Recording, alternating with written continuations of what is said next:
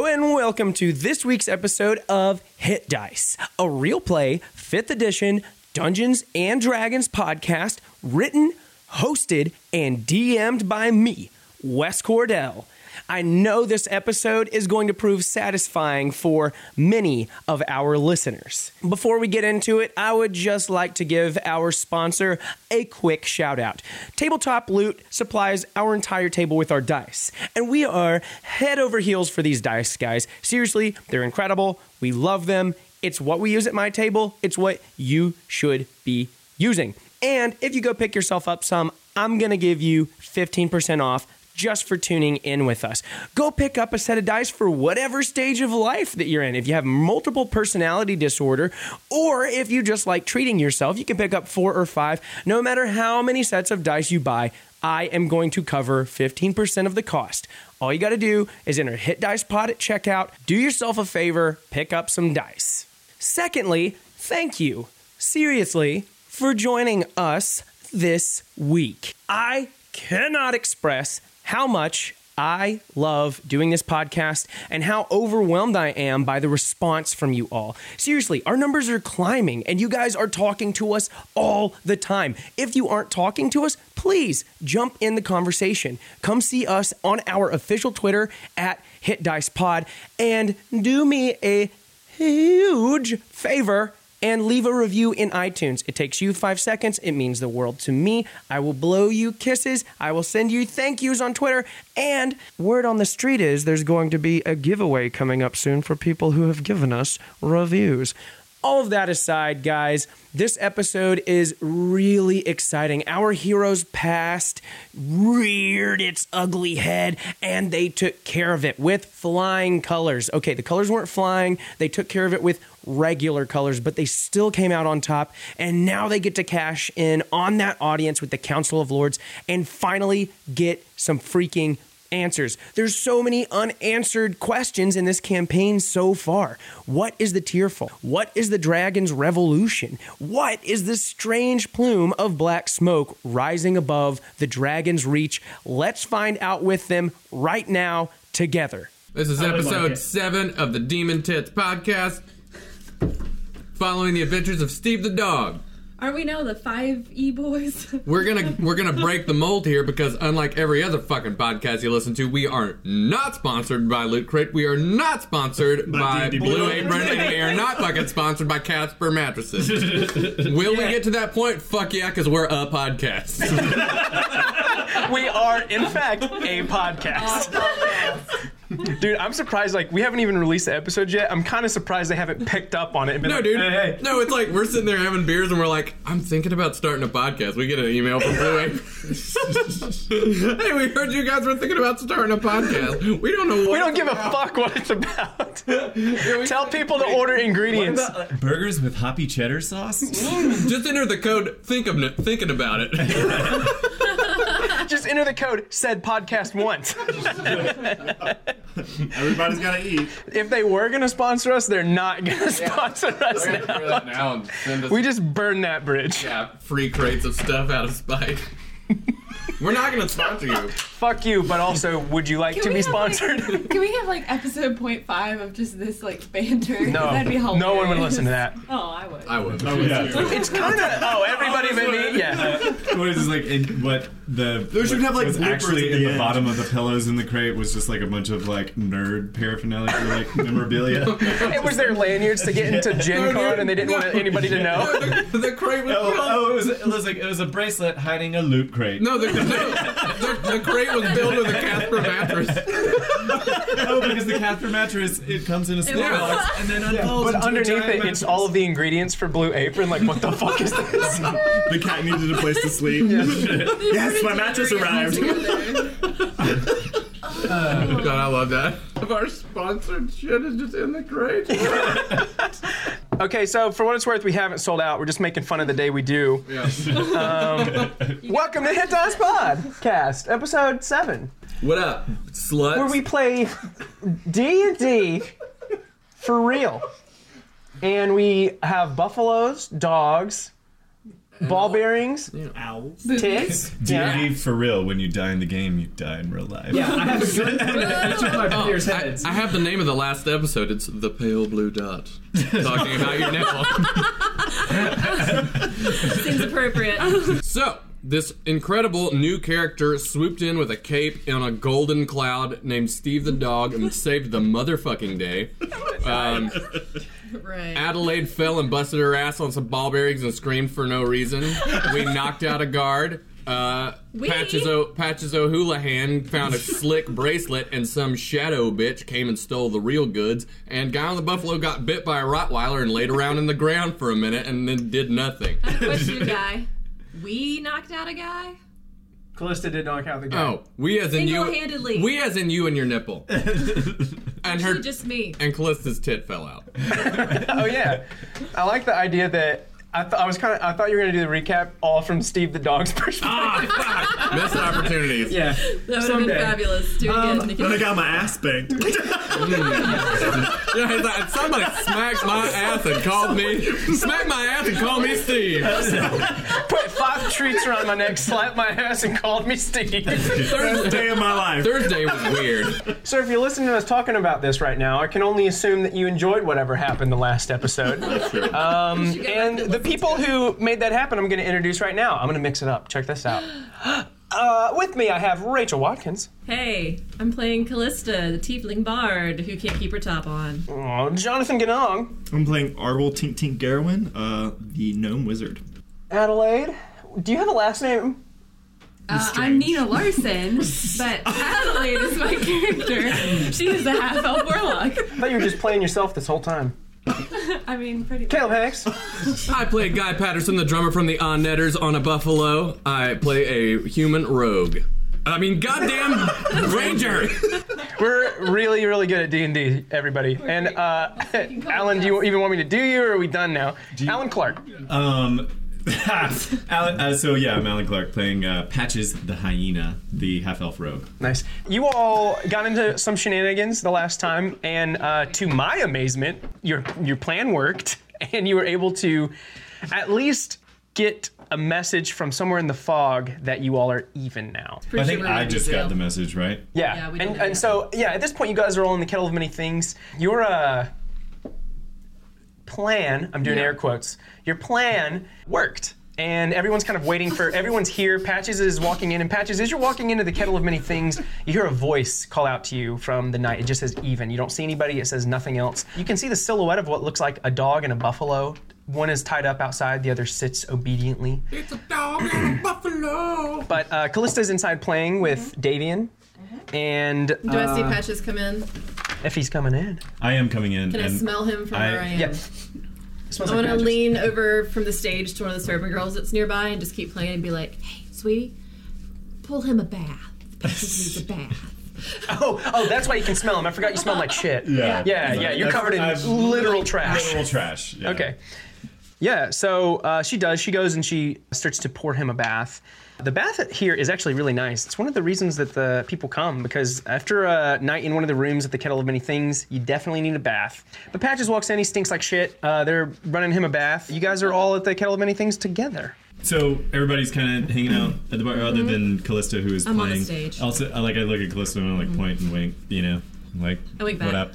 I don't know what it means, Um, but I went back. So Guy, Arwol, and Adelaide, I joined them before I go to my bath. Ooh, God, you smell bad. I know, I know, I do.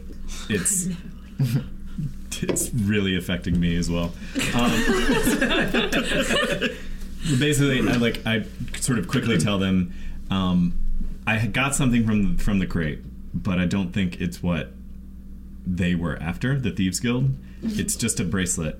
We should definitely inspect the, the bracelet, but someone came down took some other stuff that was hidden out of the crate and was immediately gone. I have a feeling it was that awesome, awesome, awesome cat thief who is so fucking cool.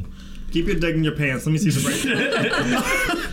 You're really glad Callista's not hearing us. Let me see the bracelet. Um, Patches got a crush. so, but anyway, I also got a message that we're even. So we did our job. I'm gonna go take a bath. Peace. Cool. And yeah, as as Patches is talking to you all, Callista's playing her dulcimer. She's playing, and those djembe drums are just, yeah, rhythmically going, and this dulcimer is just playing perfectly along with them. The girls are dancing. The patrons are far too drunk uh, to even notice that you guys are coming in here. If you do, like, kind of like an am- like a, a- one of those ammonia tablets. When Patches comes in, it just wakes a few of them up from their drunk. Maybe that sobers them up just a little bit. But as you're walking over, you're talking to these guys, letting them know what happened. You hear Madame's voice, and she's like, "Oh, good, you all here. Something came for you. I wasn't supposed to give it to you till everybody got back." And she slides a envelope across the counter to you guys, and she just turns her back and walks away. God, Blue Apron is persistent. I'd like to grab it Yeah, and open it up. You open it up, and your golden dragon ring is inside of it. There's also there's also just a, a small note inside of it. And you pull it out, and you see that that, that dragon signet ring inside of it, uh, made of pure gold. There's also a little note, and the note just says "Great friends" with a period at the end of it. I'm assuming that's from Ost. Most likely. We are now in with the, highest Thieves echelon Guild. of the city and the lowest. I Nice. We got You can't those go wrong. about like how balance. this is coming together. It's good. choices. Well, I give it to someone more responsible than myself. So, You can toss it up to the stage. I just catch it. Be like- like a dragon scale. Um, let's I'm like, make I'm- it pretty for the council.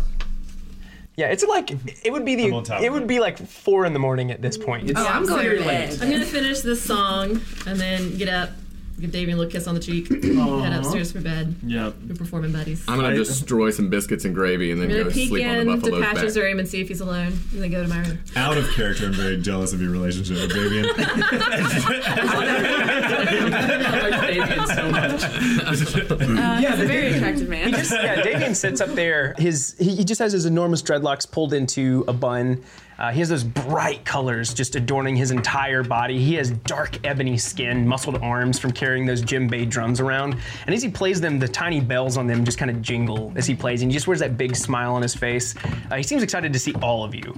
Um, he's just kind of excited that all of you here, and he's playing his heart out. And then as Callista leans in, like give him a little kiss on the cheek, he does miss just a quick beat, and then he just continues to play like the professional bard that he is. He doesn't wink at patches because you smell like dog shit right now. But I'm, I'm like in, like I'm You're in the bath. waiting. We're going to bed now? Th- I I think some people. Oh, yeah. are. Well, Yeah. I stumble, and then Ori is just bobbing her head to the beat. and Madame is just working behind the bar.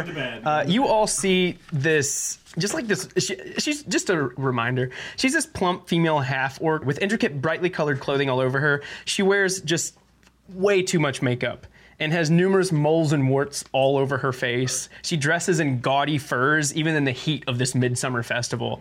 Even like all that aside, she just carries this air of importance with her. Like you're you're just inclined to respect her when she comes up and speaks to you. She don't sweat. She glistens. Yeah. That's the fucking best thing I've ever heard. and like I've got like Christopher Lloyd belly from Dennis the Menace when he eats all those beans, so I'm glistening a little too. Are you guys still Weird jamming? specific memory. Are they still jamming? I was like, I'm, he's No, still she's playing. finished. I left the stage. I'm done. Oh, Okay, I'm I'll go tired, back. but- I go to bed. On the way by the bar, um, I'm love gonna that take movie. half So the good. silver that we earned and drop it off for Madame. She gives you a little nod. She doesn't go right for it. She's in no hurry to take that money, and she's confident I, no I one's like going think to we take just it. have from like a her. basket on the bar that that's for anyway. Like Sure. the girls throw their tips in. and- You put it in the basket. yeah. Change into a normal shirt. okay. You take off your I dragon have scale this bikini. nightgown that's like turtleneck, long sleeves down to my ankles that I sleep in. Yeah. Perfect. you guys are going. Is everyone going to go to bed after you get done taking your bath? So Patches doesn't smell as much like shit anymore. It's probably going to take a few I, days to like come out. I, well, like I, and I also want to like clean my leather armor. So Patches comes to bed a little later than everybody, but you all are able to take a long rest after your shenanigans. So we're, we So you're are going to waking the up. council? It's Yeah. the next day. We're waking up. Yeah. Yes. Cool. Long rest Okay. happening. Morning. We should go to the Lord's council. Yep. I, get I up think and put so, on too. something appropriate for going to greet dignitaries. you all walk up through Ravensbluff. Um, the festival isn't in full swing yet. That kind of happens after the lunch hours and it happens throughout into the night. All the entertainers right now are just coming out of their places. They're setting up their tents. There's still many merchants. A lot of them call out to you. They all seem particularly interested in Callista. Just like seeing a tiefling with a dulcimer, it's such a strange sight.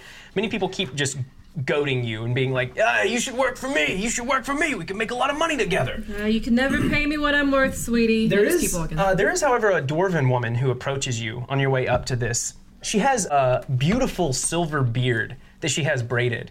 She has her hair pulled back into two uh, spiraling braids at the side of her head, and her body is covered in tattoos. All of her tattoos seem to be moving though. Like her tattoos of dragons are breathing fire, and the tattoo she has of a spider is constantly weaving a web around her arm. She has a candle that seems to be ever burning tattooed onto her forearm. Fucking cool Um, as shit. and, uh, and and she just walks out and is like, "Can I interest any of you in a tattoo?" Yes. I mean, absolutely. And I look at her and I'm like, Yeah. holy fucking shit, what's going on with your body? Name's Belinda Brosk. I'll give you the finest tattoos you've ever seen. Just look at mine, like I got them yesterday. I'm 140 years old. Got these when I was 20. I'd like to roll insight on her. Sure. And see if her tattoo business is legit. She's gonna give you that hepatitis. Hey, girl. Or is she just trying to trick us? Yeah, into hey, I mean, you guys should stop rolling insight. She's literally covered in these tattoos. Like you're inclined to believe she's good at it. Yeah. It's a pretty interesting thing She to did see. her own tattoos. How would you do work like that on yourself? The only one I did on myself is the candle. My mentor taught me all of this. Uh, grew up as a little girl, an entertainer with him, and I've uh, broken away and now I'm doing it myself. Off on your own. Congratulations. I would like a tattoo of a hyena. Laughing? Where? Yeah, laughing. 200 gold pieces. Okay. Hold on, Yeah. hold on. What about some free advertising? I don't know need if no you've heard. advertising. We we uh we won the competition yesterday. We're gonna be really well known. The trial of lords, huh? Indeed. You wouldn't be trying to get a starving artist, give away her work now, Oh, would honey, you? you barely look starving. she, she smacks her gut and she's like, ah! She like gives out a big, she like roars some laughter and she's like, uh, roll, roll a persuasion for me. I want to help. Like, I want to help and say, Callista's right. Long term, this is going to be to your benefit. She shows a lot of skin. I mean, Yeah, yeah, yeah. You can uh, roll support with the, oh, is it a one? Yeah. no tattoos for us. Judging, judging by that dulcimer on your back, you're an artist yourself. You understand how far a single copper piece can go. I also understand how poor Patches is. You g- can't blame me for trying. How much was Fair enough. Poor. Uh, t- I said I'd pay for it. God damn. Trying to help you out, buddy. 200 Uh, gold pieces seems fair to me. I'll pay Normally it. I'd charge six. I'll pay it. I want a fucking hyena tattoos. Yeah, So where do you want it? bad. Um, I want it. Ugh, on the top of my forearm, Right below the just, weenus? just below the weenus. Just below the weenus? Yes. Okay. So on his Yeah. ball. So it is this. It is this like Sailor Jerry style hyena, and it sits still with its mouth closed. You can see its fangs, and every once in a while it just opens its maw, and you can see all of its teeth, like it's laughing. Though no noise emits from it, you can just see its open its maw and then its mouth kind of pulse back and forth and then shut back closed. It takes like an hour to do this. Oh, that's really quick. Yeah. I want to get a tattoo also. Is I'm there time? thoroughly impressed. Here we go. Well, I no, was no, ready do for it. this. Yeah, yeah, Sorry, do it. I'm Never Never going to excited meet the about this. Council of Lords. I want to. Dude, it's two weeks I- later and you guys walk in Also, covered I in say that- tattoos. Like, I say to Calista, I wasn't poor before, but, now I am. yeah, she looks at you and she's like, uh, and for you, I see you're interested. Well, I don't really know what the Fae in particular looks like, as I've never been there. But I would like to get a collarbone tattoo in honor of them. I want white threads and black threads, kind of coming across my collarbones to meet in the middle.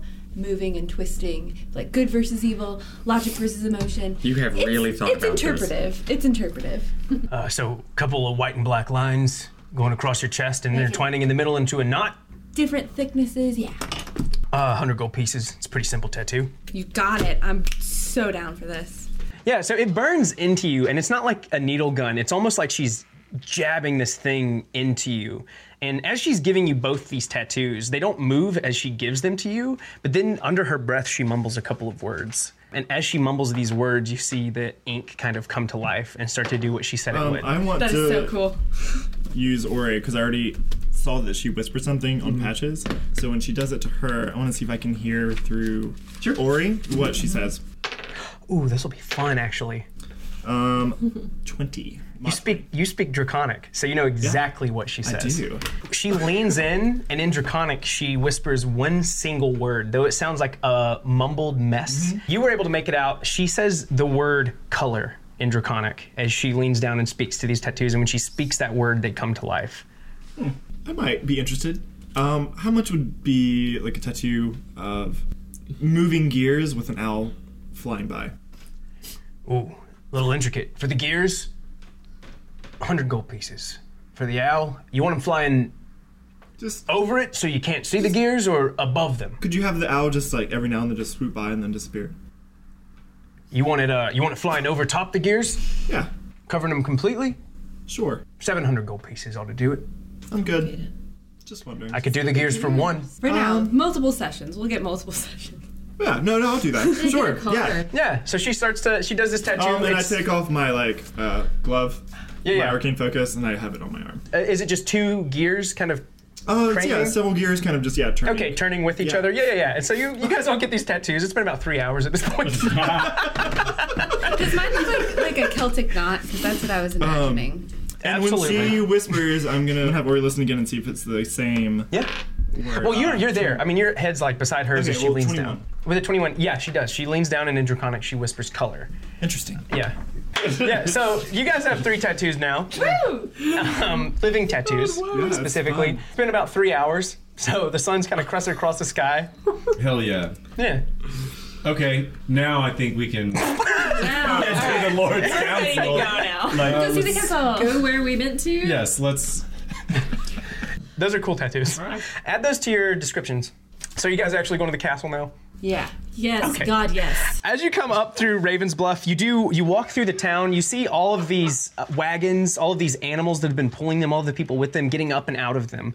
As you come through here, the road, like Arwell described to you all, it becomes really steep as it comes up into the Earthfast Mountains, where the castle is built into the base of. And as you're coming up this road, it just kind of falls down beside you as you come up it. The castle at the uppermost part of Raven's Bluff is tightly surrounded by a fortified wall. Once you get past that wall, which you're able to do very easily with your bronze ring, you can see the practicality of this castle's design. It's obvious. It doesn't seem to be made for the sake of one family's fancies. Instead, all of its spires and buildings and rooms seem to actually be separate entities, though they appear from a distance to be intertwined. The city's many authorities are each assigned a different area within this castle the Ministry of Art, Lord Marshal, the Lord Magistrate, the Clerical Circle, the Advisory Council, and of course, the Council of Lords. You are quickly escorted to their audience chamber as soon as you show all three of these rings to any of the authorities near you. The chamber, as you come into it, is filled with natural light. A giant chandelier sits hanging above this room and it's tucked tightly up into a high ceiling. Through the framework of all of the windows, though it is beautiful and ornate, it seems each individual piece of glass between them is built so that it can open. Did we walk past the clerical? No, no, no, no. You would have, I mean, you would have, like, you wouldn't have known unless you asked specifically, like, where it was. Okay. Would you like to do that? Uh, no. but maybe someday. the framework in these windows is really intricate, almost like stained glass, but it seems like each different piece of glass is, can actually open. And all of these pieces are open right now, and this natural light is just pouring through. Cool air is coming down from the Earthfast Mountains, and even in the midsummer heat, it's cooling this chamber as you all sit in here. It causes all of the enormous curtains and the multitude of potted plants in this chamber to just kind of dance in the wind as it blows through. A green carpet leads up the center of the chamber, and at the end of it, four men sit between two mountain ledges with enormous ravens perched upon each. One looks more like a down on his luck veteran mercenary than a power among merchants and nobility. His hair is an unruly thicket of gray and white. He has a large red nose with a single wart on it. His joints seem to be knotted by many ill healed breaks. His expression sits somewhere between sullen and grim. Uh, and he speaks out to you Congratulations, representatives of the council. Not something easy to come by. You should be proud of yourselves. And you didn't come as soon as you got the rings. I respect that in no rush means you got better things to do than all the other ones who come running in here right when they finish. Fashionably late. My name's uh, Colden. Colden Risimer. A small, live man with blonde hair sits beside him. He constantly wears a half cocked smile on his face.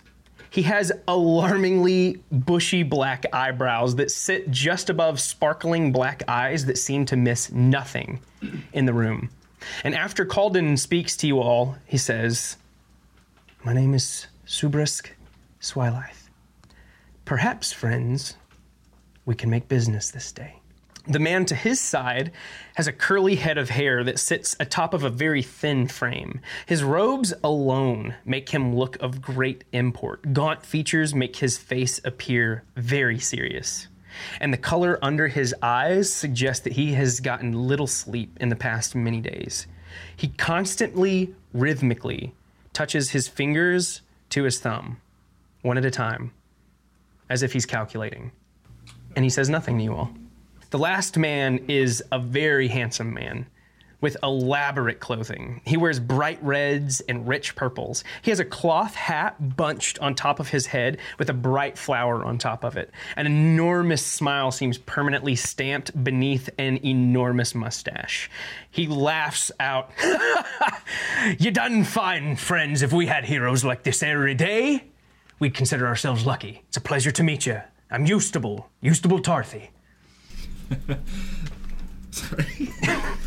It's okay, friend. Laugh. It's good for you. Doctor Eustable. Used to bulldoze your mother. exactly. and uh, the, the quiet man who said perhaps that you all could do business at some point speaks up just a bit. Subrask? Subrask does speak up a bit, he says. And you all will introduce yourselves, I imagine. Uh, my name's Arwell. Uh, Arwell Garwin. I'm a professor at Think Spark Spring. I know the school well. Welcome. Congratulations. I'm Um, Adelaide. I am a student at Think of Smart Springs. You bring your students to the Trial of Lords. If they're worthy. Yeah, I'm kind of beyond the whole student thing now. I'm out in the world. I'm more of a TA. You know how we are at Think Spark Spring. You learn best when you have your hands in it. I'm patches, and you know, I I do things. I'm here and there, and that's about it. Glad to have you here. Uh, and you just you do notice a spark of recognition in his eye as you say patches. He like though he's quiet and he's soft spoken and he seems analytic of everyone, even as everyone's talking. When you say patches, you do notice him like turn his head toward you just for a second, and he catches your eye, and then he looks to the both of you. I'm Guy Fieri, but most of my friends just call me Guy. Is your last name really canonically Guy Fieri now? Yes. Okay, great. oh god. Uh, Speaking of great ingredients, Blue Apron. Are we gonna get sued? Blue Yeah, Apron is probably. a one-way ticket to Flavor Town. Fuckface. Calista Astorio, collector of stories, writer, musician, dancer. A native, if I'm not mistaken. I've heard of your works. Congratulations. And as they go to it, Calden speaks out to all of you and he's like, And why do you seek the Council of Lords? No one just does this to do this. It's no easy task. We're curious about that plume of black smoke. You would be. Everyone is. We offer an award. And by all means, if you all can get us even a shred of information, we'll pay you handsomely. You know, we've sent out 20 men, 15 women. All told us they'd come back with an answer. All came back blinded and scorched. What do you plan to do differently? We're any Not- magic users? Not get blinded or yeah. scorched. A good plan so far. I assure you they all had the same thought in mind. Do you know anything about what their plans were going in? No plans have been spoken to of us. I, I imagine that they thought that they had the tools and the strength and the experience necessary. Mind you, we didn't send tried. we didn't send nobodies out there to do this. Of course. they suffered the same trials as you. Uh, some of them trusted on our counsel for many years. Tomalas, tell them. Uh, and the one who remained quiet in front of all of you, he speaks up. They all came back and they said they couldn't see. They got out there, and the closer they got, the brighter the sun shone. It burned their eyes and it burned their skin. But they weren't able to tell us more. That's how they've all described it. Like the sun, they said. You can't grab it, you can't see it. And all it does is scorch your skin from your bones. Did they all go out during the day? No. Uh, a few had the same thought you just did. Perhaps we'll go at night. Sun can't touch you then, right? They came back with the same explanation as everyone else. Hard of seeing, hard of explaining, scared out of their wits. We're forever grateful to be your champions and are excited about the conquest ahead of us. And just to uh, see that this goes smoothly, is there any way that you could give us a bit of upfront capital so we could potentially buy some magical means to protect ourselves from God knows what dangers lie ahead. We promise we won't spend it on tattoos. Sue Brask speaks out. Being a representative of the council is the payment for being a representative of the council. You have special means, people we can connect you with, specifically Multark, captain of the Dancing Raven. His ship is always at your disposal. You can take it out when you feel you are ready. That's pretty cool. You can find a ship at Port 11. Can't miss it. Giant Raven on the front. We definitely know where Port 11 is. he just, the whole time he's talking to you all, just rhythmically is touching his fingers to his thumb as he looks out at all of you. Penny for your thoughts? I don't know what you mean. You seem to be a. I do what he's doing, calculating man. Uh, he just puts his hand down and doesn't say anything. Uh, and when you call him a calculating man, Calvin goes, "Ha!" like he lets out like a quick little laugh at him. Which one? Calden? Uh, Calden, yeah. And uh, Eustable speaks up and he's like, ah, it ain't nice to be making fun of your lords. Show him a little respect. And uh, he just like gives he gives like a uh, r- like a wry smile to Subrask, and the whole time Tomalas just like has his gaze locked on you all, and he doesn't seem to be interacting with them No, I, whatsoever. I ask out of deep respect, actually. Anyone Yeah, who's thinking ditto. that much must have something to contribute. Yeah, I said it the exact same. I'm Well, saying you the don't exact get onto the Council of Lords not thinking, not calculating. We're all powers among merchants, though some of us may not seem it. And he gives a wink to Calden, and he's like, "Ah, but nonetheless, we're all powers in Raven's Bluff, uh, elected by the people, believe it or not. Subrask, of all of us, he's good with the numbers. He's good with the plans, with the calculating. I feel like he's good with the reading of people, too. Better than most. Better than us. Of all of these, Everyone is better From what I've heard, everyone is. You are right there. Should we be doing inside checks right now on these guys? I don't know. Should we do a group? Turns And out this, average you out guys six. all walk out being like, that wasn't the Council of Lords. With all of the accounts of the effects that people have come back being affected by whatever the hell this is out there, with all the stories you guys would know as uh, as wise leaders, is there anything that you can think that this would possibly be some sort of magical creature or some sort of dark force that you might be familiar with? Subrask, tell them what you think. Well, uh, we do live in the north. Many untamed wilds sit among us. Uh, the Dragon's Reach is rich in lore and history alike. Could be many things, dangerous things. Uh, judging by the way that our, our other representatives came back, I'd imagine dangerous things is most likely.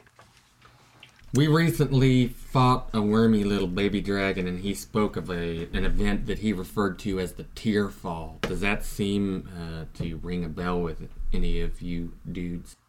Uh, and they all actually do go quiet and they look to Eustable, all of them. And Eustable looks around to the rest of them and says, Told you. And he looks to you and he's like, Tearfall. Haven't heard a single one of our representatives say that yet. And it's good to hear you say it because I think that you're onto something here. Lore has it, no history books, but uh, the wives around here would tell you the dragons were fighting the gods. They wanted this planet as their own. The only way they could see to do so was to rain their eggs down from the sky. Win them over with sheer numbers, take the titans down with force. Some people think that their eggs fell from the sky and they cracked open, and the dragons tried to take over the land. That's all we know of it, but you're not the first to bring it up to me. Have you? I give you inspiration for bringing it up to me. What up? uh, Hey! Who who was the first? Just word around town. I'm uh, I'm the man of the people. You hear certain things, eventually you piece them all together. Certain parts of the story, they repeat, as I'm sure you know. And uh, those seem to be the ones that ring true. We seem to have indication that there's a second instance of this incoming potentially. Well- we heard that. As I'm sure you know and have already discerned, we need someone to prove that. Do you know of any sort of dragon creature that causes blindness as one of its uh, defensive techniques? Like a bass. Not that I know of. Uh, There's been, I mean, many rumored dragons around here. The land seems to attract them. but uh, we've made a comfortable place in it for ourselves as well. I'm not the man to talk to about history and dragons. I'm the man to talk to about wives' tales and rumors. I hear plenty of those. Hey, sometimes the tabloids have very uh, valid points in them. Well, who do we go to to talk about history? I want the history. And That's just an old husband's tale. We have a library in the town. Being representatives of the Council of Lords, you all have access to pretty much anything we do, except the private chambers and the meetings that we have privately amongst ourselves for the people. But besides that, you should be able to easily make connections, get whatever information you're looking for. Hopefully, at this point, you, you have a few connections because the fact that we don't know should say a lot to you. It does. I'd, uh, I'd say first and foremost, if you're looking to look at the Black Plume, uh, instead of looking to books, be best to really figure out what the source of this is. If you got anybody who can help you out, or if you got an idea yourselves to get out there, I suggest you put it into action. I suggest you call on those favors. Anybody or any institution who knows a lot about dragons in town? Maybe someone on More our, than you, maybe. Maybe someone on our advisory council. Uh, though many of them are mages lost in their own thoughts. We've got one I guess we could put you in contact with. He's not a real responsive fella. Uh, hard to talk to. Uh, goes by the name Isaacs. Oh, we know him. Can send you his way. He likes us. We're friends. Consider yourselves lucky then. We do. Hard to get along with if you ask Oh, He's me. kind of in our debt. He's kind of our patron. Same thing.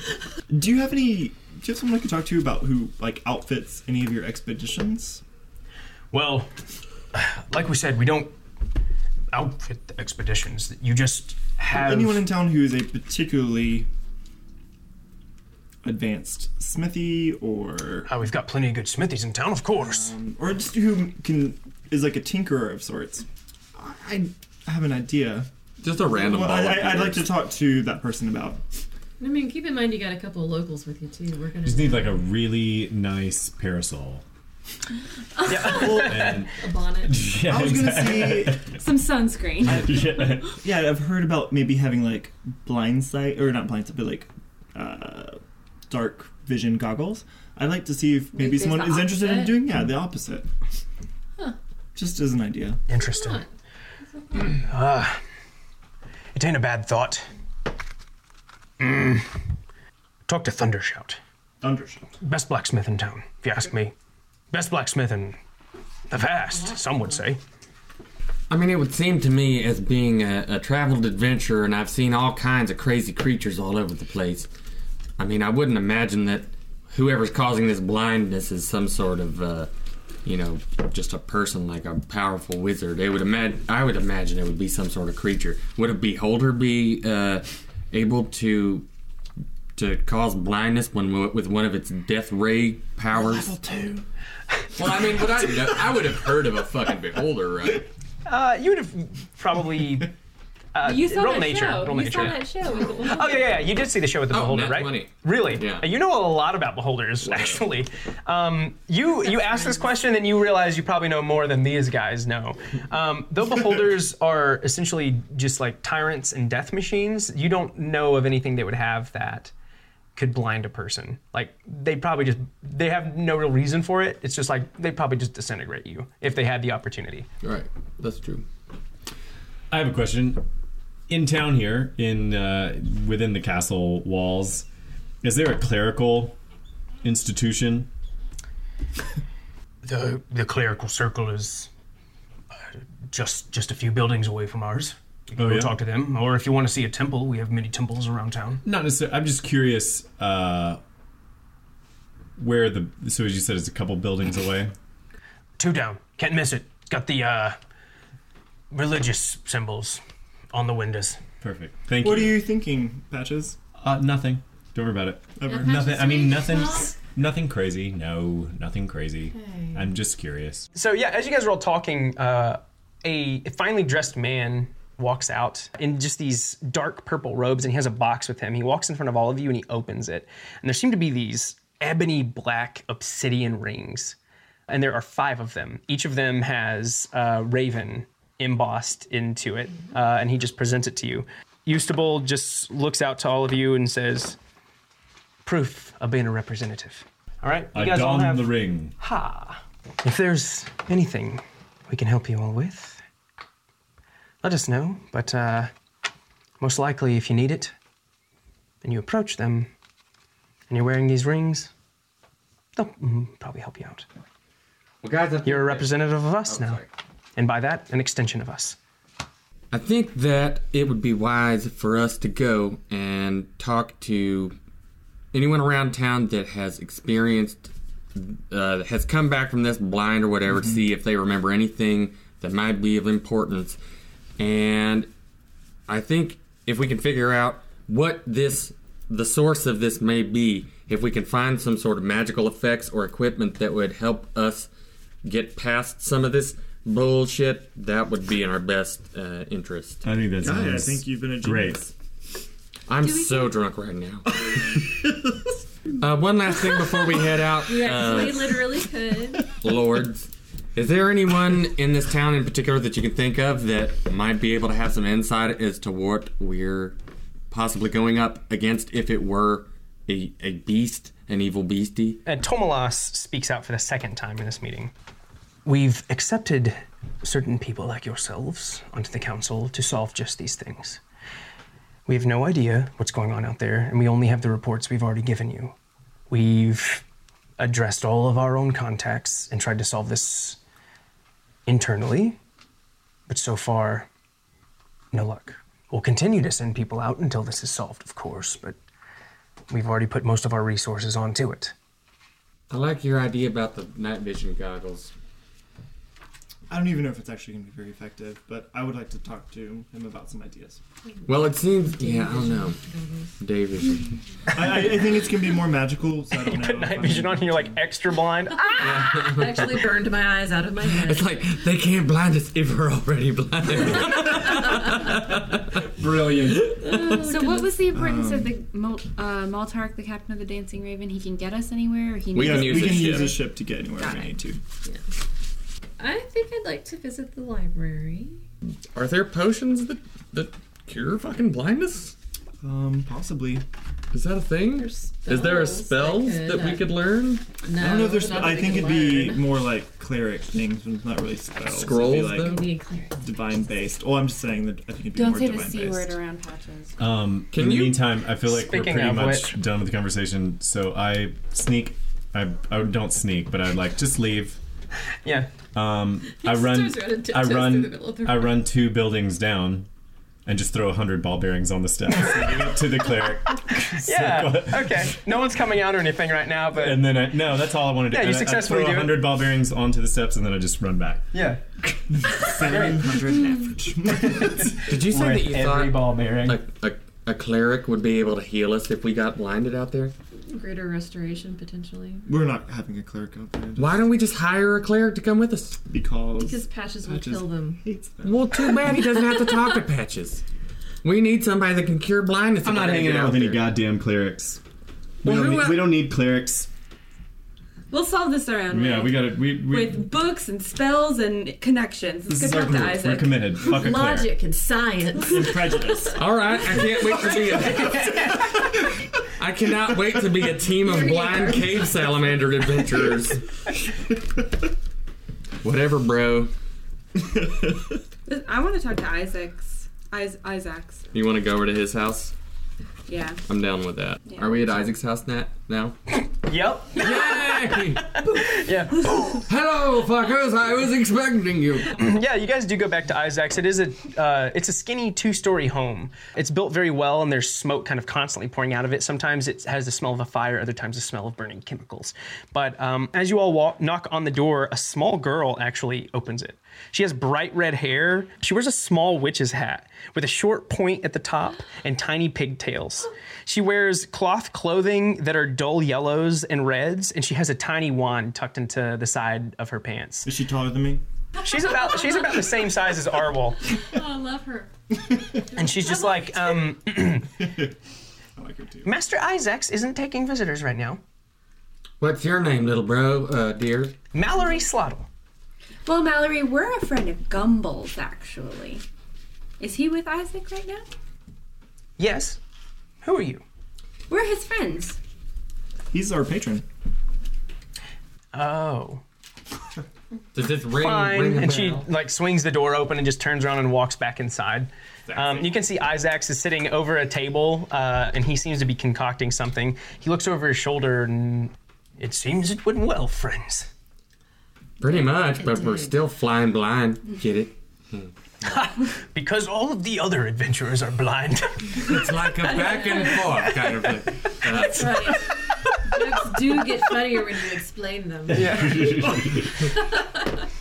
well, we're He just about to go. We're about to take the Raven ship out to potentially become blinded and I'm scorched. not sure we're like about to do that. I mean, I'm going. That's what they hired us for. Uh, When you mention this, he stands up and uh, just we just left and just got on the step. and just sat back. You know what? Let's just let's just take our chances. Yellow swag. Let's do Um, this. yeah, despite the heat, Isaacs is wearing many layers of colorful robes. He has a long white beard and he has long white hair to match it. He stands up from this what looks like a laboratory bench and he leans heavily on an, uh, on his staff and on his shoulder. You guys see Gumball, just a, a small red pseudo dragon with its scorpion tail poised up, and you can hear it just kind of chirping and purring as he's standing up from this table and like leaning on his stick. Ori hoots. Yeah. um, as he's leaning on it, I assumed you would come to this conclusion, and I've been giving it some thought. I've contacted someone at a library, uh, not in this town, but a dear friend. He should be in contact with you over the next 10 days or so, by the name of Abbess Constance, Ass. a reliable source of information. Uh, expect to give him something in return, though, but but I want to hear uh, what you all have in mind. What was said at the Council of Lords, and then I'll chime in. Let you know what They don't know much more than anybody else. Um, As I suspected. yeah, oh, well, they're trying. Um, they had, and I don't know if this is going to turn out to be related or not, but they were the first people we've asked that have actually heard of the Tearfall. Um, they know of it not from history, but from lore and old wives' tales. So that was interesting. Um, And some. old Hopefully, my husband's friend Abbess will be of assistance to you in that regard. Yeah, and the only other thing that I mean, we'd heard that people were coming back blind and I guess burned, but they described it as the sun. I I- had the idea of the goggles, possibly, if it's possible to even make But it's those. not just eyes; it's skin too. Is there some Yeah. sort of suit of armor or something that could reflect? Probably a heat or- Palor thing. Like he's a dick, right? Now that I've had young Mallory here take care of, as I said, I've given it some thought, and as your patron, it's the least I can do. Uh, and he reaches up and kind of scratches under Gumble's chin. He just like purrs and chirps as he does it, and he just smiles at all of you. Mallory, bring them out.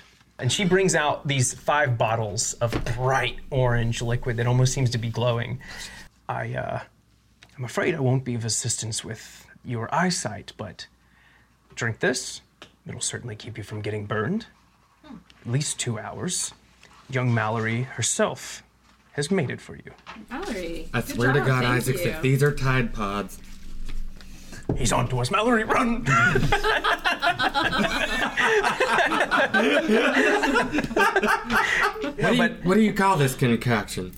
Uh, it's uh, by my calculations, if you're getting burned, uh, a potion of fire resistance should surely do the trick to keep your skin safe. Because I, I've heard that the people who came back had serious burn wounds. Yes. Uh, and the physicians dressed them, and the clerics saw to them, and they all came to the same conclusion. So, whatever's causing it should be mm, lessened by these potions at the very least.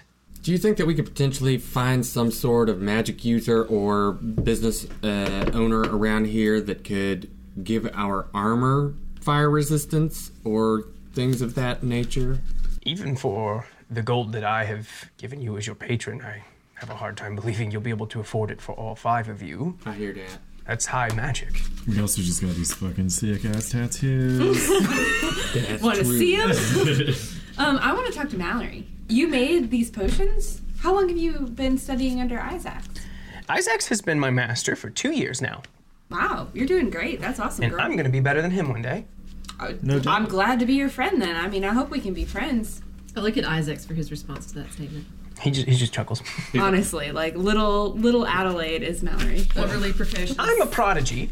So I'm So going to do was big I. things. Awesome. Me too. And the only reason we would be friends is because you know something I don't. well, I know a lot of things you don't, Mallory. Well, you're welcome for the potions. Yeah, thank you. I really appreciate that. Yes. Uh, she so she shows much promise, and she kind of like walks back to the table and starts working on something. And, I go over and hang out with her while she's working on something. yeah, she looks at you and just like like gets a little attitude with you and kind of points her back. You guys are just kind of playing this game for a while. Where she's like just being a little brat about it. We're the same height, anyways. right. What are you doing? you know, Isaac, if you'd like her to gain some social skills, um, I could arrange for her to spend some time at the cattle. Uh, that's uh, not the place I'd like to be I sending mean, my it did well students. for me. I made friends. Her parents are dear friends, and they frowned upon it. And despite the heavy ego that comes with that one, she truly is gifted for her age. Usually Natural. the good ones are cocky.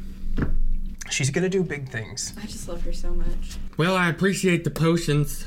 I, I'm kind of down to go to the library and read up on weird beasts. Let's go to the library. Nerd. While that's happening, I'm gonna cast I detect mean, it's- magic, and I'm just looking at where she was working. It's like a ritual that takes a while, right? No, no, you can cast it. Oh, just cast it. Okay, so you cast Detect Magic. Uh, as you cast this spell, just this same strange kind of hum comes over you, and you realize what she's doing. She's working with abjuration magic, um, whatever she's doing at this table. Cool. Um, That's your thing, right? I'm divination technically, but I do love abjuration. Everyone at I think at Spark Spring loves it because we tried too many evocation spells on each other. Makes sense. Yeah, Mallory, what are you working on? What kind of shield magic or abjurate? Like, this looks very interesting. Yeah, she just looks at you. She does brighten up and seem to kind of like get a little wiggly when you ask her. This is this is just the leftovers from how I made your fire resistant spells. Fascinating. I just have to clean up. Cool. You think you could work up some anti-blindness potions, baby? Darling, dear, ma'am. It took a full day to make those potions for you. Looks like we're sitting around for ten waiting on Isaac's fucking buddy. I also don't know how to make. I don't know how to make potions to cure blindness. Isaac's just taught me how to make these. Mallory, running into. Would you by chance know anything about like the darkness spell? No, nothing like that. I like I like uh, I like flashy spells. Flashy spells. Flashy spells. I reckon. Uh, I really don't want to wait around for ten days. What time is it? We need to do some research. Yeah, we got- we got things to do. We need to go see that black see. list about the goggles potentially. yeah, I want to go see Thundershout. Okay. Library. Library. Thundershout library. Are you friendly with Kygerts, Isaacs? I I I know of them. You mentioned them when you came here. Friendly, a stretch, but Do you have any way of communicating to them quickly? I could send a messenger bird with a stone so that we could contact them if that works for you. Will this stone allow us to be able to talk to them freely? Uh, as long as you're here, yes. Like, remember her girl from the front desk? She Oh, got yeah. all those stones. Do you think that you used to call me on my stone. Isaacs, I would love to take you up on that. Could I have the other stone?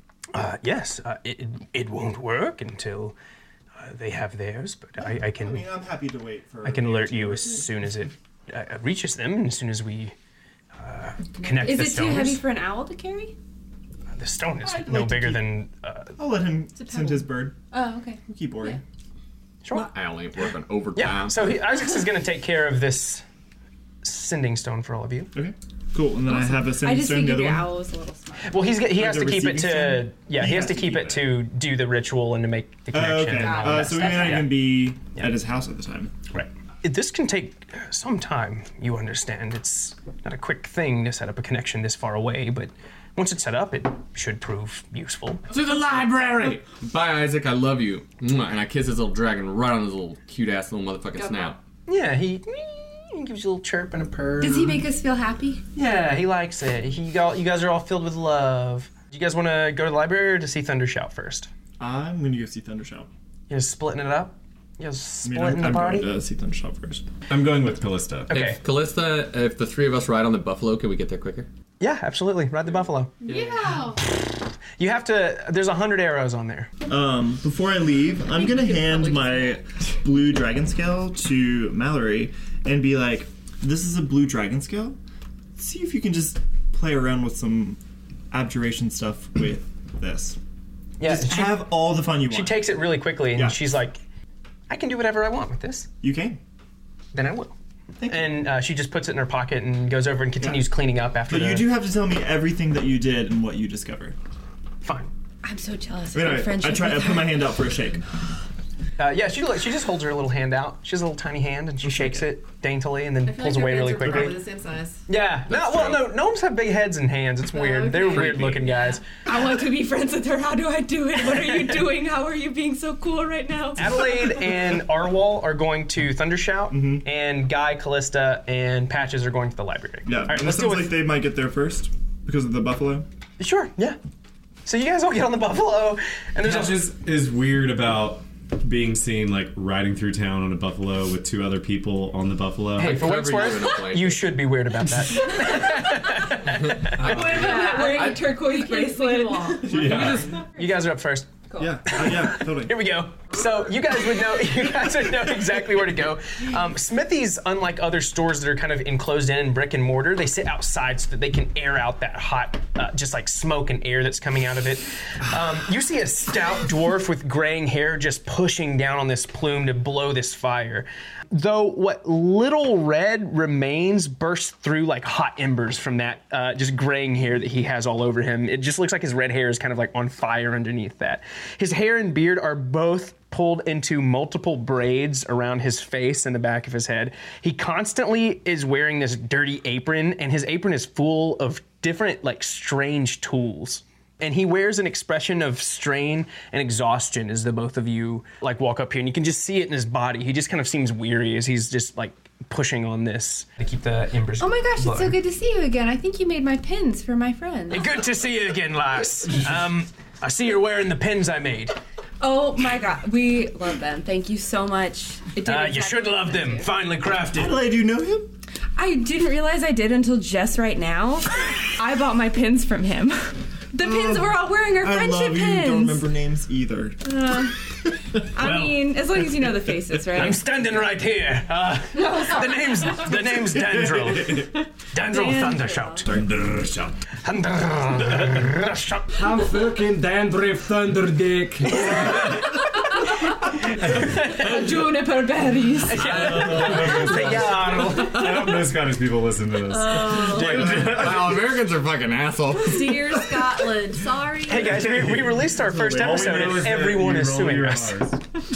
Blue Apron, the Scottish, I'm playing McCree. Skyrim for Steven and Bethesda. Jarl. I see you're a fan of my work. I look just like him. I assume you're here for something else, and you brought a friend.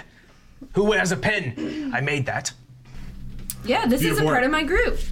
Aye, you've got an eye for good work. We uh, would like to commission, possibly, if it's possible, another sort of Anything's possible, lass. I love that sentiment.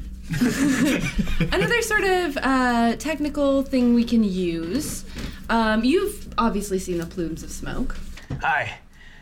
Not as black as the ones coming from my kiln, though. I mean, you've obviously heard about everyone coming back blinded and burned. Aye. So, have you ever made uh, dark vision goggles, something like that, before?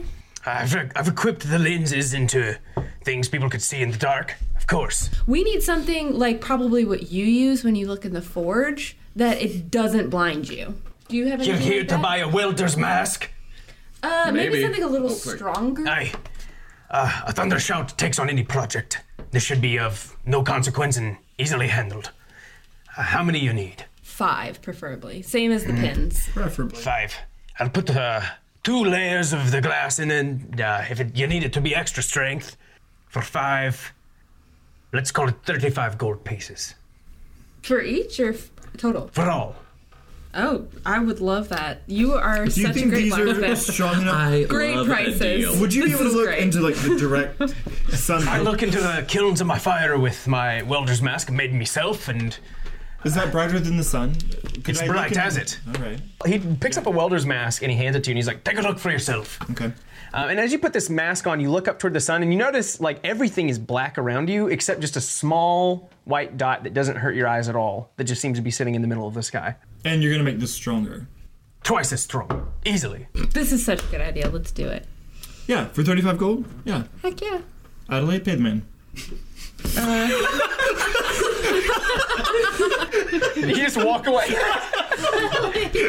Adelaide already paid for her I mean, tattoo. no, what I was gonna say is I'm obviously irresponsible with money, so I'm gonna pay the town. and you're kind of my student, sort of. These will be done by the afternoon.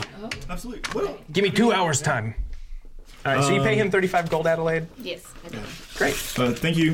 Uh, Dangel. Uh, don't mention it. I'll see you in two hours. All right, you three. I've used my gold to buy a tattoo, some friendship pins, and now some goggles. Hell yeah, I'm doing great. You're really good at Dungeons and Dragons. I know, I'm Homeless out winning. Uh, you- what would you three like to do? Um, well, we're going to the library. Sure. So, just below the castle, as you are walking up, it's above the arena. And what's really interesting about this library is where a lot of the buildings are kind of smashed together in Raven's Bluff, they're all really close. The library sits alone. And as that road kind of becomes steeper and steeper up toward the castle near the Earthfast Mountains, there is a cliff that kind of overlooks the entirety of Raven's Bluff that the castle sits on. And on the edge of that cliff, the library actually sits and it overlooks all of it and it overlooks the Dragon's Reach. And as you go to this building, um, there's nothing incredible about it, like s- like uh, spires or anything specifically, but it has enormous ornate windows, all of them colored and colorful. And in the, just the dead center of one, you can see a stained glass book that ha- it looks like it has been opened. The text seems illegible, but you know. Did we walk past the clerical circle? Yeah, as you you didn't walk past the clerical circle, but as you're coming up this hill, you notice that there is a cleric who's riding a wagon down, and it seems like his leg is in a cast. and just like, hit, hit. yeah, and he's grumbling. He's grumbling. Yeah, he's grumbling, and he's just like massaging his leg. He's just like running his hands up and down his leg as he massages it. I can't help you now. Is there a person running the library? There's like a yeah, yeah, a cuss. What? Completely unmanned. yeah, it's just empty. Do whatever you want. I piss in the books and shut up. Oh, stop it. There, uh, yeah, no, there is a there is a male human. He's standing at a really big ornate desk. It looks like it's made of marble, actually. It's just really nice. It's really intricate. All of the bookshelves. As you walk into this place and you swing these doors wide open, you can just see how many books and just like the sheer weight of the place and all the knowledge that's in here. You can see, unlike Kaggerts, they're actually like sages and they have books piled into their hands. All of these look neatly organized, and you can see people walking back and forth with carts. It seems like some places in this library are actually caged off. And that you need certain restricted access to get into those places. But as you walk forward, uh, there is a man standing there. His hair kind of sits on the top of his head, just like overly curly and tight. Um, he has he has really gaunt features and is just kind of looking around all the time. And his eyebrows are just like really high up, just looking around. Botox. Yeah. Bitter beer. You noticed? no, uh, but he's just like, uh, yes, hello. Hi. Hi. We're here to do some research on behalf of the council, and I just sort of cross my hands on the counter so we can see my. Yeah, and he's like, oh, uh, a moment. And he reaches down into something and he pulls a key out and he doesn't hand you that key. He uses that key and he walks back toward an office and opens something else. Seems like he pulls a key out of there and he walks it over to you and he's like, hmm, you'll be needing this. Thank you very much. Let me know if I can be of assistance. You can, I'm sure. This is actually our first visit to the library. We're relatively new. Um, I am looking for both a section on history, particularly related to epic tragic events that have happened in history, as well as um, lore books. I'm sure these are going to be in different sections. I'd like to find some books about, uh, like, an encyclopedia of uh, powerful beasts, potentially, Hmm. or Mm, yes. or just animals. Uh, lots Uh, of that. Olvig asks, uh, so far, uh, w- w- would you uh, all like to uh, be more specific and maybe I could help you? Instead of everything, imagine it's in categories, subjects. Uh, not all history is in one place, not all lore is in one place, but if you're looking for something like mm, making a boat, all our books on boats are in the same place. Dragons. Okay, yeah. Ah, of course. Dragons. Yes. Yes. Ah, good man. Um, Um, Tearfall, second, oh, uh, I, I don't maybe in the lore section. Oh, perhaps. Uh, I, I know that I can uh, direct you toward dragons. They're related. Oh, well, then perfect. Uh, second story on the left. Look at the D's. The D's. First time in uh, Next a to the library, I dicks. imagine that you're not used to it. First time in this particular library. yes. the last one we were in was not so organized. I'm impressed. Well, the second story has to do with lores, beasts, and histories. Uh, D's is where you'll find the dragons on that Ah, particular floor. Fabulous, thank you. Um, also, just um, as an aside, um, your epics, your poetry. Actually, not far from here. You're on the right track right now. They're all on the first floor, uh, looking for fictions, uh, non-fictions. Um, yes. Fiction's on the left behind me, and he turns around and to his left. He says, "Fiction's on the left, non-fiction's on the right." How did you categorize Xander's latest? I want one. Ah, we have those on display right now. Um, of course you do. He's a he's a resident of Ravensbluff. Yes, very proud of him. Where are they? Ah, uh, and he points, and even before all of those sections, you can see his books, five of them on display. There it is. Great. Yeah. Thank you so much. No problem. And if I can be of assistance to you, let me know. And he just goes back to shuffling through things, and he seems to have a lot of index cards he's flipping through, and he's looking at certain things. Uh, he's putting books on a cart, but he just kind of turns his attention away from you and seems to just uh, be I just trusting go to you the completely. display and put one of my little sheets in each of the copies of Xander's book. okay. I'm not there, but I'm thinking Falros was a shitty librarian. he was a bad he only had that job because of his mommy. Can I search for like uh, an encyclopedia-ish volume of Yeah. dragons? Yeah, are you guys all going up? Do you want to go to the beasts and whatnot? And yeah, that's all on the I'll same head floor, to- right? Well, yeah, yes, the beasts and the lore and dragon stuff was all together. You guys want to look for anything like hyper specific? I just want to look for Because like you'll an find like you'll find like history of dragons, Mm-hmm. bestiaries of dragons, lore of dragons, things like that. Is a Um, but if beast- you're looking, is a I bestiary want, gonna- um, A bestiary would tell you like ab- about their nature of them, like not as much lore and history, but like here's how like The they act in the yeah yeah. Here's how they act in nature. Here's how Well, I they wanna look breed. for Here's one of how. those. Okay, sure. You're able to find one. Cool. Um, it looks like this. Holy That looks just like a Dungeons and Dragons monster manual from Wizards of the Coast. Interestingly enough, all the books in this library about beasts look just like that. Ah, when I when I open the book, does it seem to have like an like a list of like ice, space dragons, fire dragons, any of that sort of shit, or is it? Yeah, it has it has it has many lists of dragons. It has uh, black dragons, blue dragons, green dragons. It has their HP, Uh, their AC, yeah, their- red dragons. Challenge ratings. Yeah. Can I just like skim this volume to see if there is any fucking mention of a of an of a ability which causes blindness? Roll an investigation as you're looking through this. Um, and that would be uh, nine. As you're reading through this, the only thing that you really that really like catches your eye is a black dragon. It seems they have acidic breath, and you think that maybe they could like burn your eyes out with that. And so, can I can I look through again and see if I can find any dragon that has an ability that sh- that has some sort of really bright light when it like Yeah. breathes fire or whatever the fuck? Absolutely. I'll let you roll one more investigation. All right, come on, Nat, fucking twenty. Are you serious? Yeah. Nice. So you're just like, no, fuck that. That can't be right. Uh, And you go back in here. You you would you don't think that anything that the dragons do innately or are born with can do this to people. You do know that certain dragons, especially golden dragons, can create something called a frightful presence, which they can cause, strike fear into any of their opponents and cause them to believe whatever they want to believe they see. In addition to that, you would also know that dragons, they're very intelligent creatures and they do possess the capability to learn spells that they don't know innately. So like they're hyper intelligent creatures that can like go out and seek other magics and learn other things. So it doesn't necessarily have to be like something they're born with the ability to do. I want to go Yeah, I to thought the about rating fiction section. Yeah. I want to go like see if there are any fictitious books about dragons in that section. Yeah, absolutely.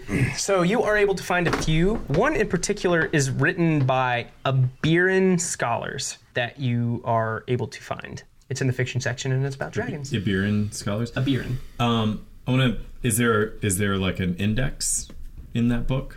No, it seems like uh, I mean you're in the fiction section, so a lot of these seems more like they seem more like epics and novels and Sure. things like that. Okay. Yeah. Can I? ju- I just want to like quickly skim through it and just maybe see if I see any uh, Roll an investigation. Okay. words about maybe like a tear fall or like who can say? You know. Just anything in referencing Oh, a war with the gods. I think I literally don't even know how to flip the book. And what did you roll? But now what? Yeah, you Uh-huh. you You're open reading this it book upside and you're down. like, this isn't even about dragons, and you just like close it and You put it can- back on the shelf. You drop it as you reach for it. Yeah. Uh, I don't want to pick it I'm up. not leaning down to pick that shit up. Yeah, and your tattoo's like. Would you like to do anything, Um, Calista? yeah, I'm still in the sort of lore section, and I want to look for anything that has like like the oldest looking thing I can find that's like old wives' tales and That's real specific. myths. Roll me investigation for some specific books. Come on, baby. Good. What is it? It Ooh, nat 18. my favorite. And it, plus, my one for investigation is a 19. Wow. Though you don't know, Patches has found one. You find an old, tattered book. It looks like at one point maybe there were dragon scales uh, kind of drawn into the front of it or etched into it or something. This book is also by Abiran scholars, titled Primordials, Dragons, and Demigods. Then I wander over to Did you find a Callista. picture yeah. book, Patches? That's good. I don't even know if it had pictures in it.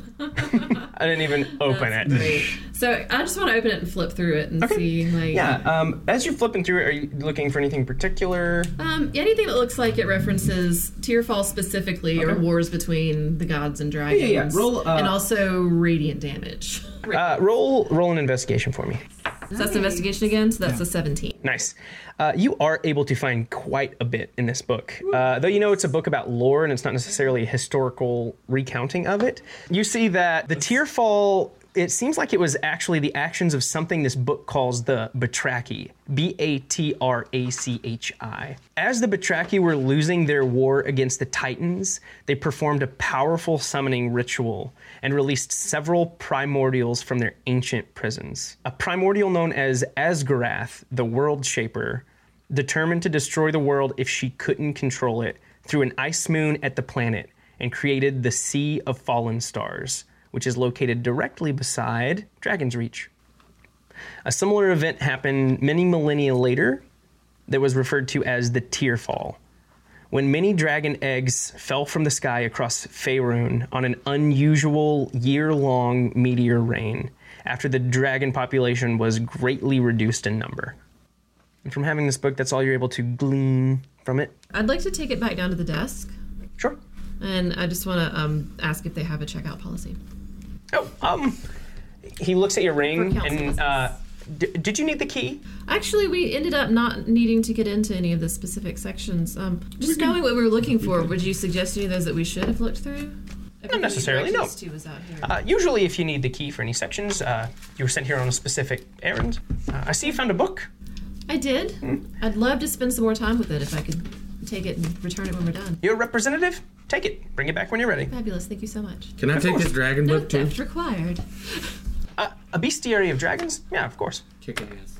Easy to come by. All right, I'm down to leave the library if you don't think there's. Yeah, fuck it. We can always come back later.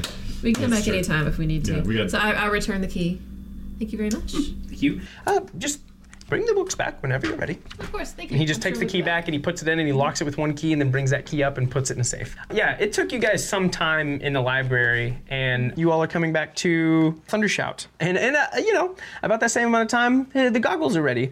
And Hold up, sluts!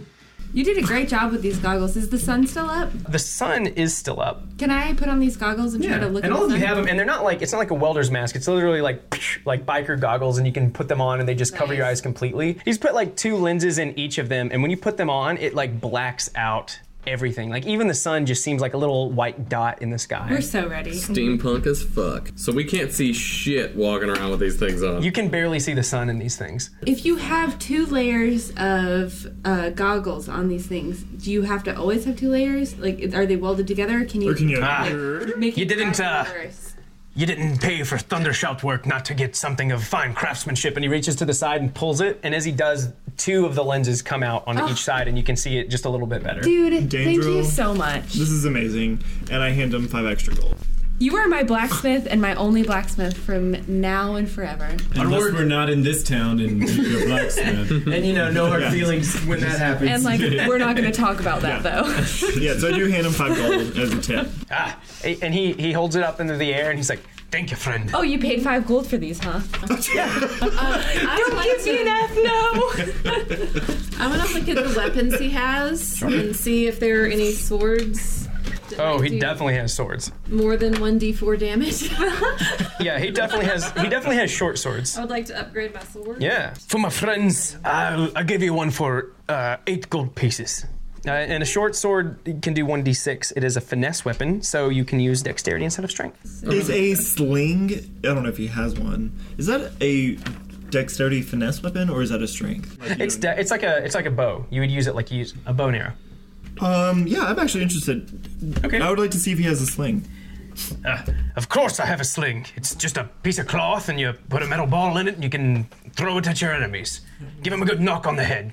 I got all the ball bearings. I happen to be proficient in slings. A sling only costs one silver piece. Oh. Yeah. It's I'm not- literally a piece of like, cloth. of leather. And uh, well, I'm gonna ask him. So what damage does that do? Yeah. Uh, it does one d four. It's a one d four. Yeah. Um, would that increase if I added a certain type of ammunition? If you were able to find something that did that, yeah. I would like to ask him if he has any idea or maybe something I could even construct over the next day Uh-huh. uh, for ammunition. It'll cost a pretty penny to make those for you. Well, it's a pretty penny. Uh, looking at about one silver piece per iron spike ball. How many uh, silver is one gold piece? Oh shit! A silver is yeah, ten silver pieces is a gold piece. I would like to do 20 little caltrop ammunitions. Two gold pieces for my new friends. Friends?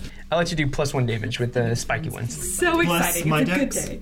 Adelaide whips out a notebook, and on the top of it, you can see it says friends, and all of your names are on there, and then she adds his name on there, and then in quotations, blacksmith. What do you guys want to do now? Did you find anything at the library? I did. I was going to say, Bunches of let's share what we learned. With Yeah, you let's do guys. it. Let's try out some goggles. Let's. Mm-hmm. Yeah. Yeah, we show We you the walk blindly goggles. through the streets in our day vision goggles and run into things. and I tell them all about what I learned about the original war with the gods and titans and how the Betraki summoned stuff. The Titans. I tell them Summon about the the, titans. dragons I think that are causing the bullshit.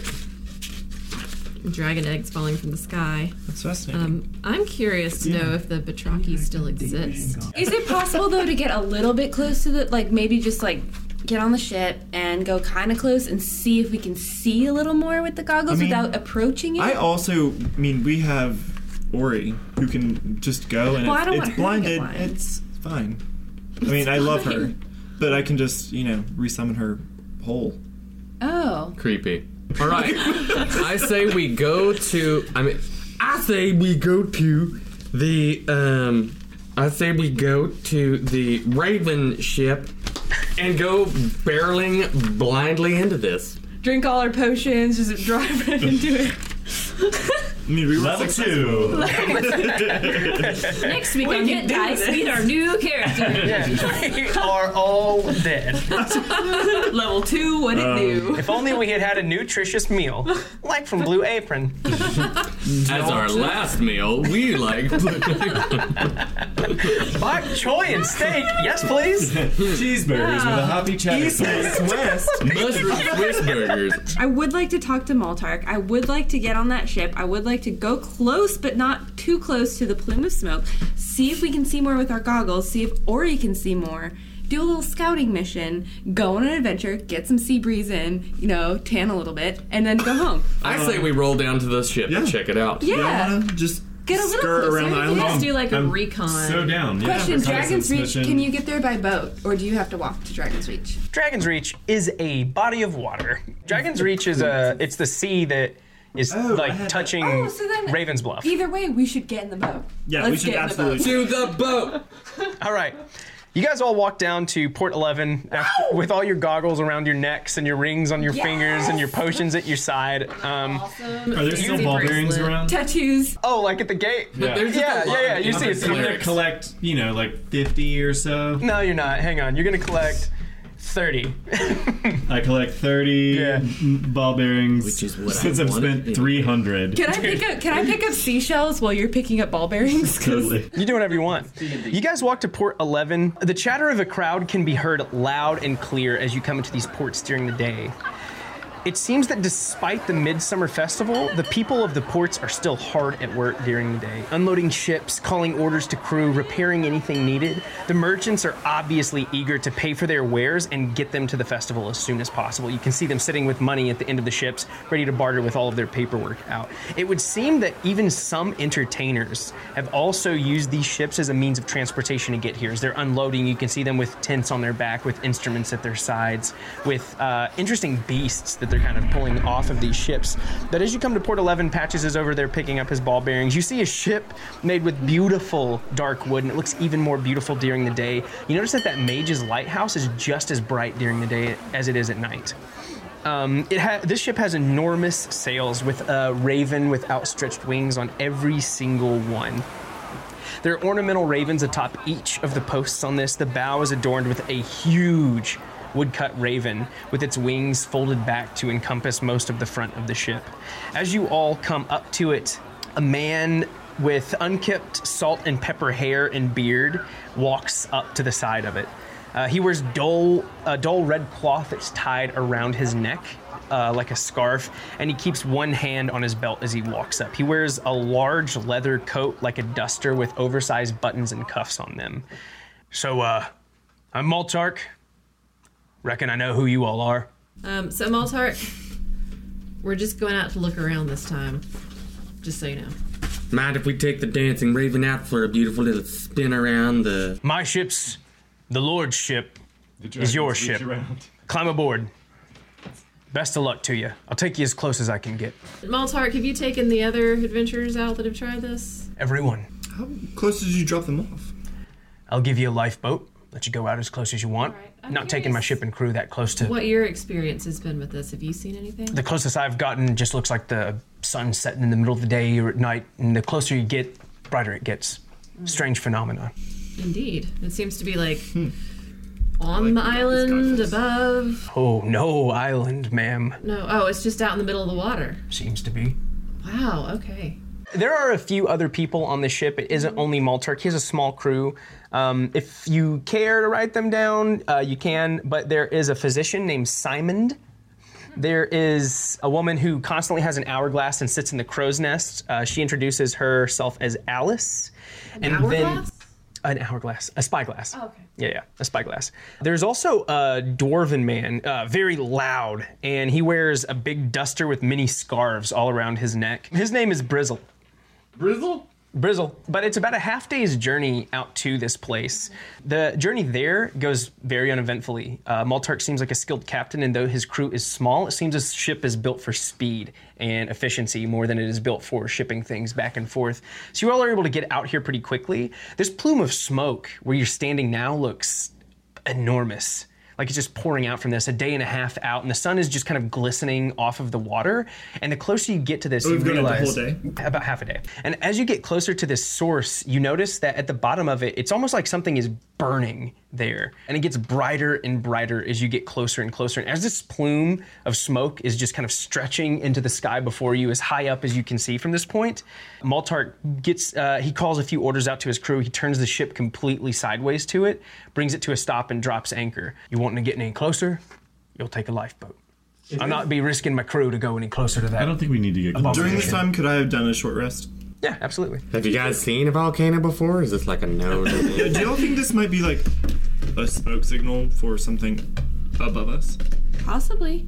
Can I put on my goggles and like look towards it and see if like Yeah. slowly pan towards it? So you put your goggles on, and as you do, you look over and you notice that that source of light, it's not quite as bright. It just seems like there's a point of natural daylight, and you can tell putting on these goggles that the water, like where y- you would look at it, it would be so bright. It's almost like a white dot where it's sitting, like looking directly at the sun, and it would burn little circles into all of your eyeballs. But when you put these goggles on, you realize that even from this distance, it seems like the water from all sides of the sea is pouring in toward it and then going down and into it. Ooh, guys, it looks almost like a whirlpool. Like water's pouring into it. Look with your goggles. Look, you try out your goggles. Try it out. Yeah, so you're all able to see this, and it's not like a whirlpool that's swirling. Much of a current if it's not pulling the ship towards it.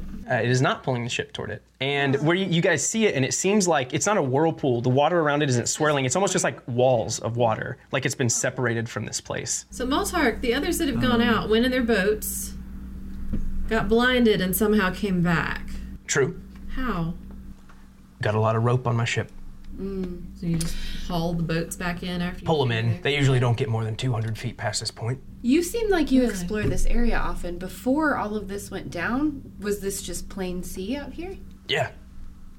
All the way to the other side. The the first reports of it were uh, whole crew blinded by it, burned by it. Uh, many of them died. I'll shoot an arrow I'll Okay. try to shoot an arrow Do you at wanna it and see what happens. Ju- Just roll an attack at it. See how close you get, because it's pretty far away. Like this is incredibly far away, as a matter of fact. Okay. That's a 14. Yeah, uh, with the 14, you fire this arrow and you're trying to get it directly into the center of it. And interestingly enough, as far as you can see this arrow go, it just seems to sail. Uh, it's so far out that eventually just the small frame of the arrow disappears, but it doesn't seem like anything like happens to it. It doesn't bounce off of anything. It just seems to sail toward the destination. We, so we don't want to try to get a little closer. Like we could even Do you tug on have, the rope um, to get, have do him you pull us have back. so these these little rafts that you have?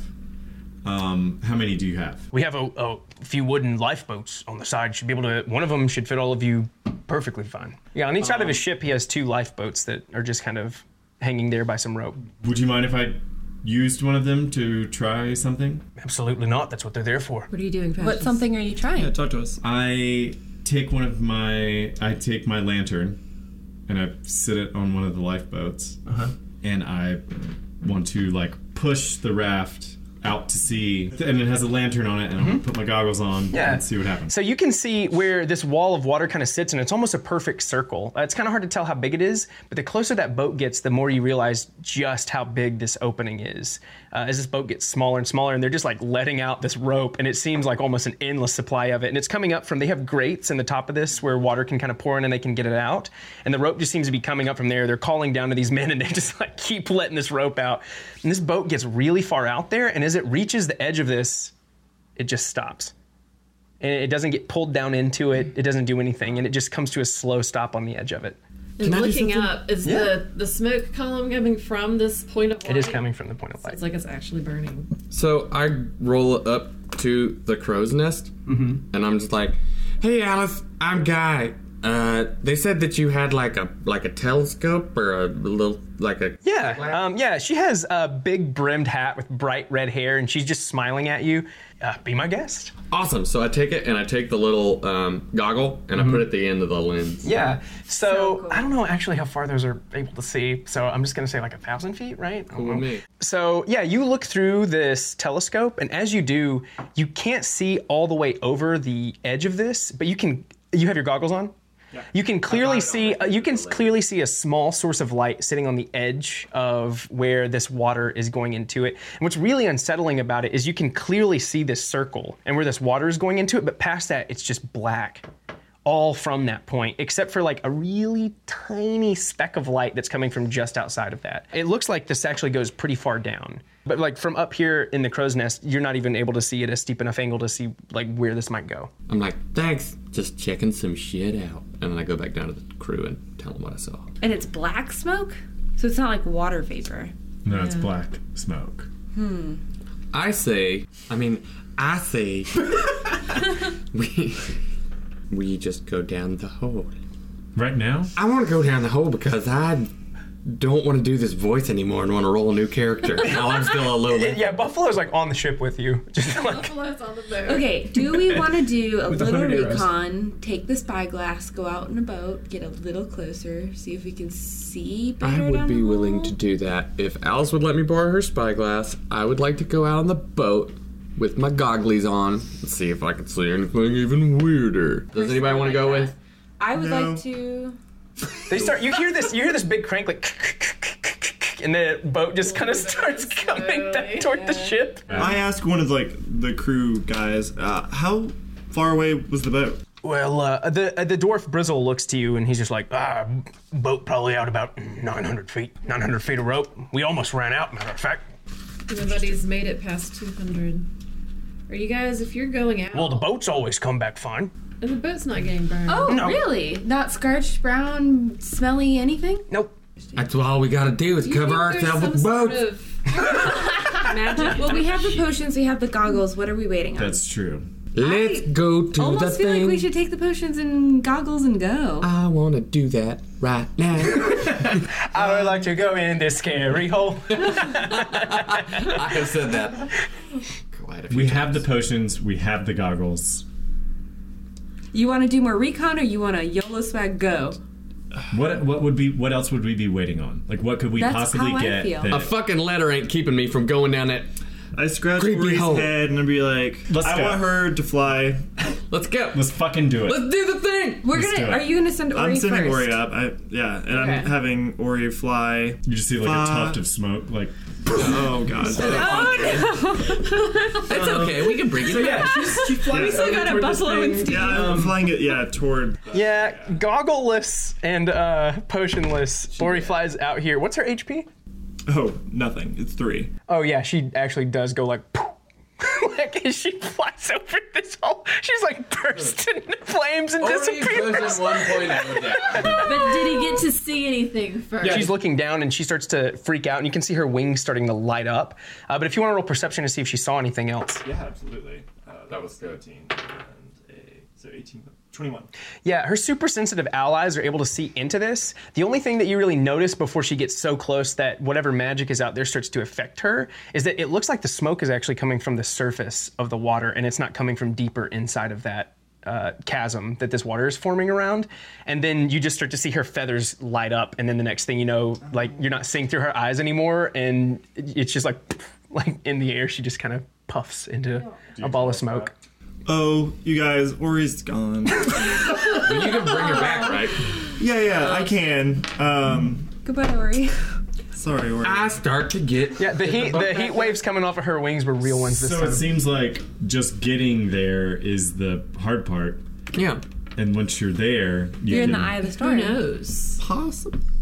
Well, do you think that we ought to take the potions of fire resistance and try to mosey on out there? I think. Yeah, I think now or never, I honestly. think so. We, I mean, like, I mean, we're not we'll- gonna have anything we'll more start to useful than fill, what we yeah. have. Pretty Yeah. much. Yeah. And um, it's yeah. Okay, yeah. I down my I believe in us. Let's all touch our pins together. Oh, I we was can doing do my this. potion, but fire resistance. I'll do both. I'll do Fire both. resistance, Cheers. cheers. Cheers. Um, Very reluctant. All your bottles clink together and you guys just down them? Yeah. this is great. I'm excited. Is the boat back yet?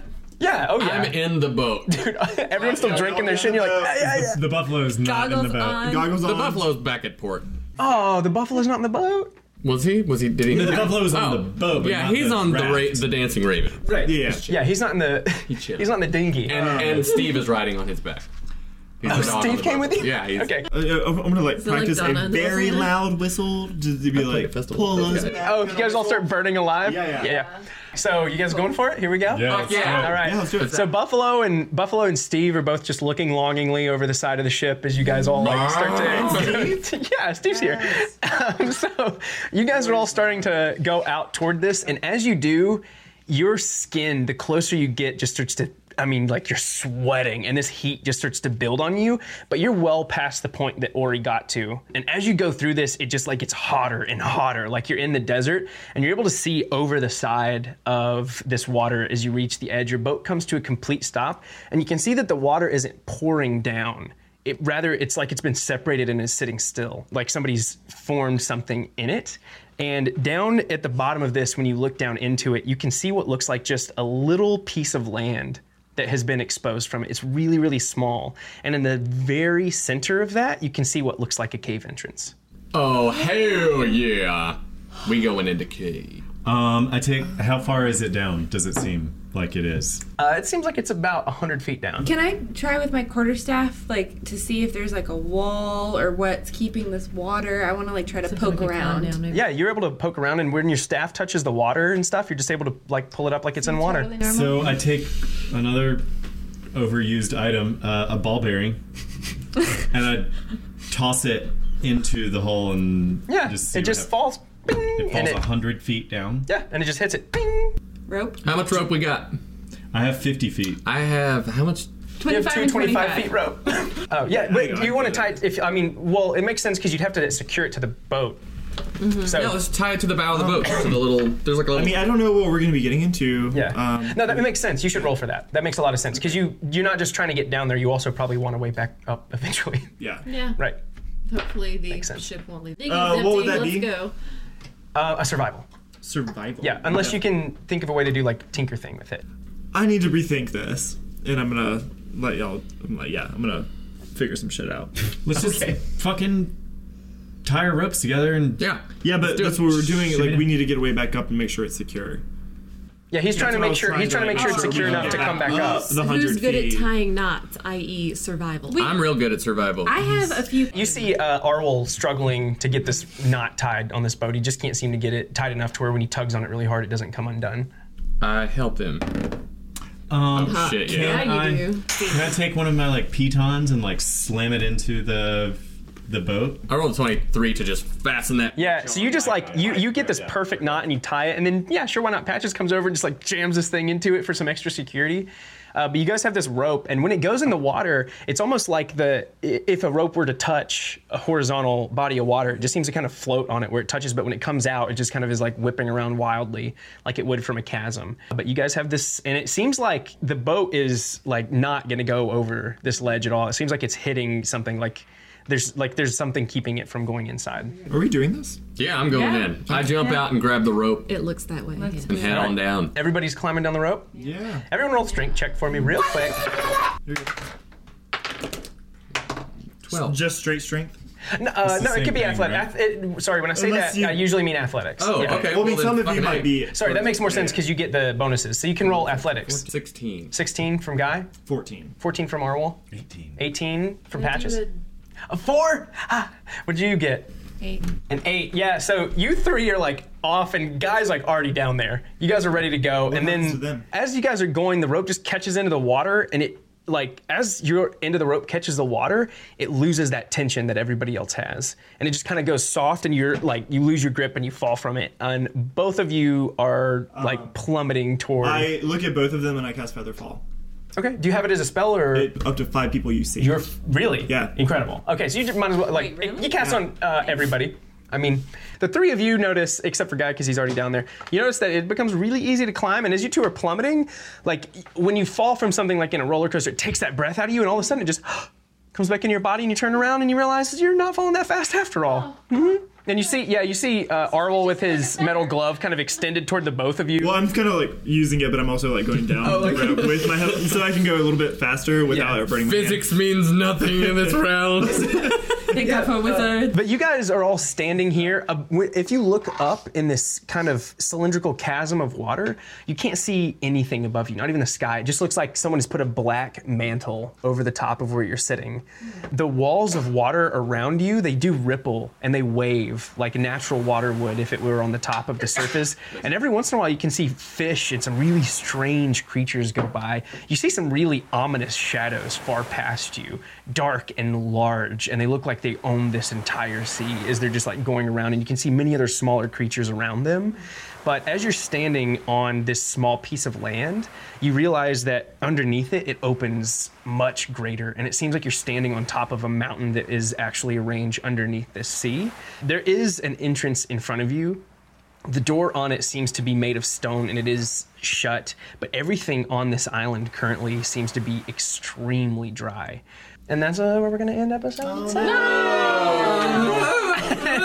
I feel like we're getting pretty good at leaving our episodes off on cliffhangers. So if you're anything like me, you cannot wait to figure out what's going on next week. Our heroes are face to face with the source of this black plume. They are literally standing on its doorstep, and I cannot wait to figure out what's behind that strange door. I hope you'll join me next week when they get into the trenches. We're going to find out a lot. It's going to be a ton of fun and we're going to have our first guest character, which I am very excited about. So don't miss out on that. Guys, Hit Dice Pod is sponsored by Tabletop Loot. Those guys are freaking awesome. They don't only make awesome dice, they are really active in the community. They are giving to charity. They are doing a lot of good and they're doing it in the name of the game that we love. So show them some love, show us some love, and show yourself some love and get a set of freaking dice from them.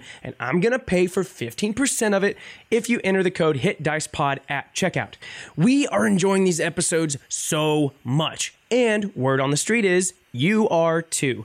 Take a moment, let us know exactly what you like about the podcast. Leave us a review, it only takes a moment.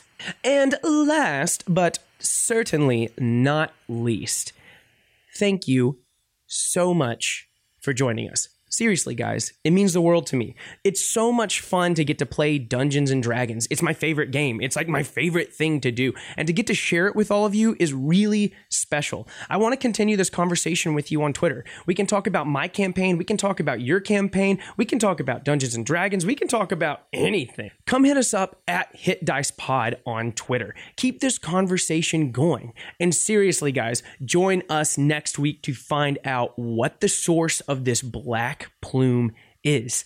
If I could describe it with just a few adjectives, it would be perilous, mysterious, deadly, and mm, most importantly, I think, magical. Delve into this strange sea chasm with us next week, and until then, I'll catch you next time, adventurers.